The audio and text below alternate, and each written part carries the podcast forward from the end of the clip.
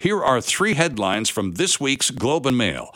Headline one Spending on ArriveCan app projected to top $54 million, double the amount Ottawa first divulged.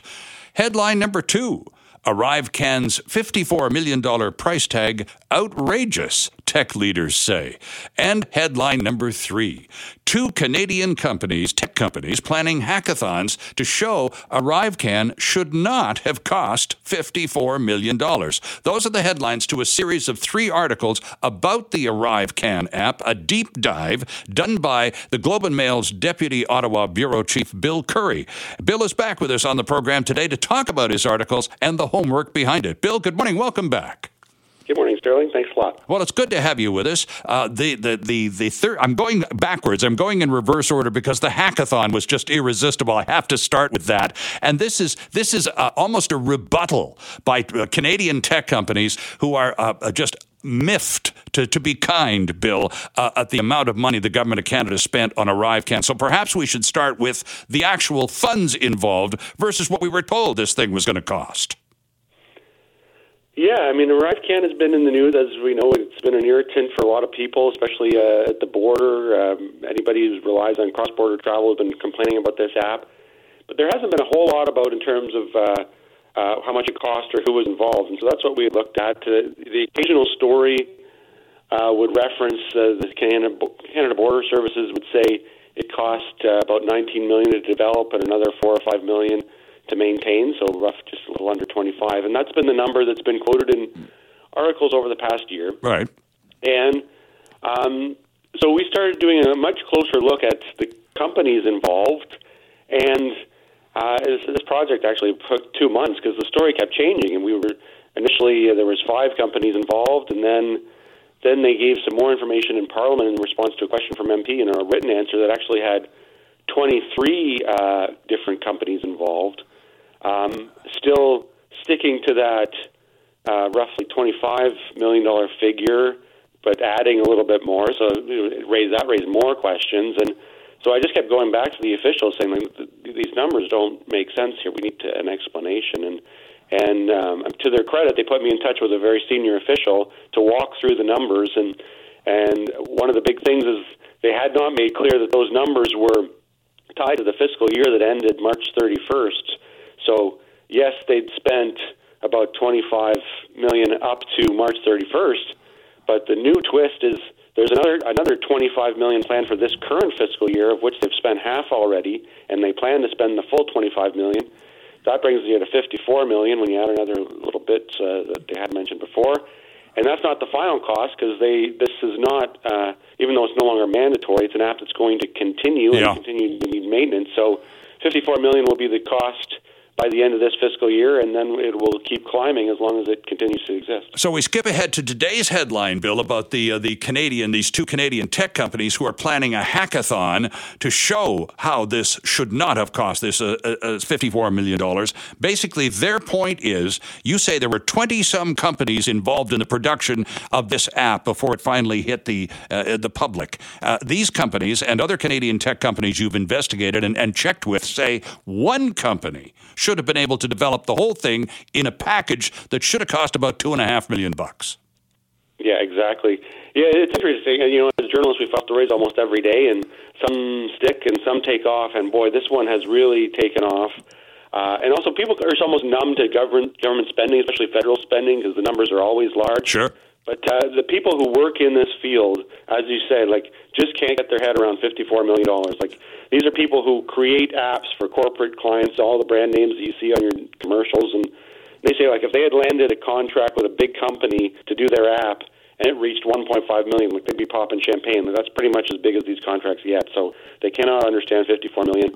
And uh, these two companies, um, TribalScale and uh, Lazer Technologies, uh, their staff, I think they say it was their staff's idea actually to just see how quickly they could put together uh, an app, just to make the point that uh, this should be a fairly simple app that you can put together quickly, and there's no reason it should cost that much money. I mean, I'm sure there's probably some extra security levels that are involved with government departments that would have raised the cost a bit, but I think uh, it- it's it's it's all about making a point. Yeah. They say. Yeah, but Bill, you're an Ottawa guy. You know how politics works. Is this largely because uh, the, the, the massive number of companies involved in the production of this app? Is this political? Well, you know, we've got to give some money to a Manitoba company. We've got to get the Maritimes involved and spread a few few dollars in uh, somewhere in, in Ontario. So politically, it's expedient to involve a lot of people because that way we're we're satisfying our, our backbenchers who are seen to be doing something. The usual reasons. Is that part of it?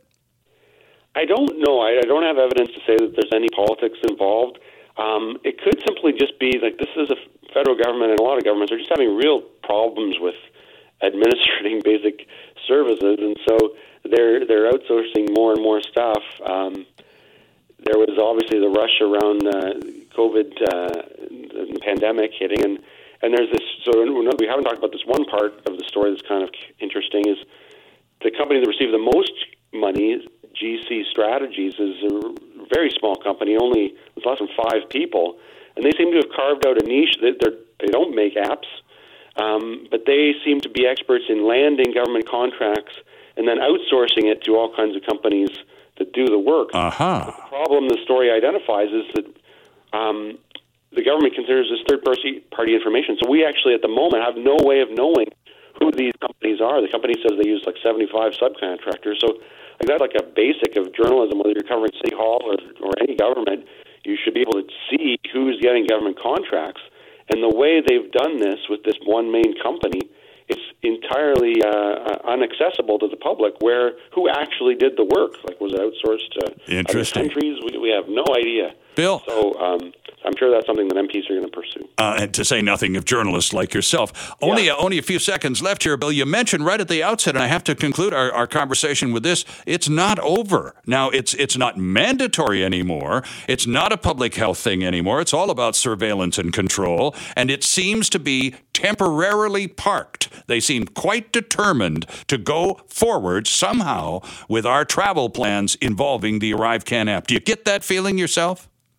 the scope of the app has completely changed. When it was created, it was all about COVID and being able yeah. to show that you're, you're uh, you've vaccine, your sure, shots and all that stuff. And now it's about uh, they say you know processing at the border to be able to put your custom declarations online a couple days before you actually show up at the border, and that'll speed things up. They say so.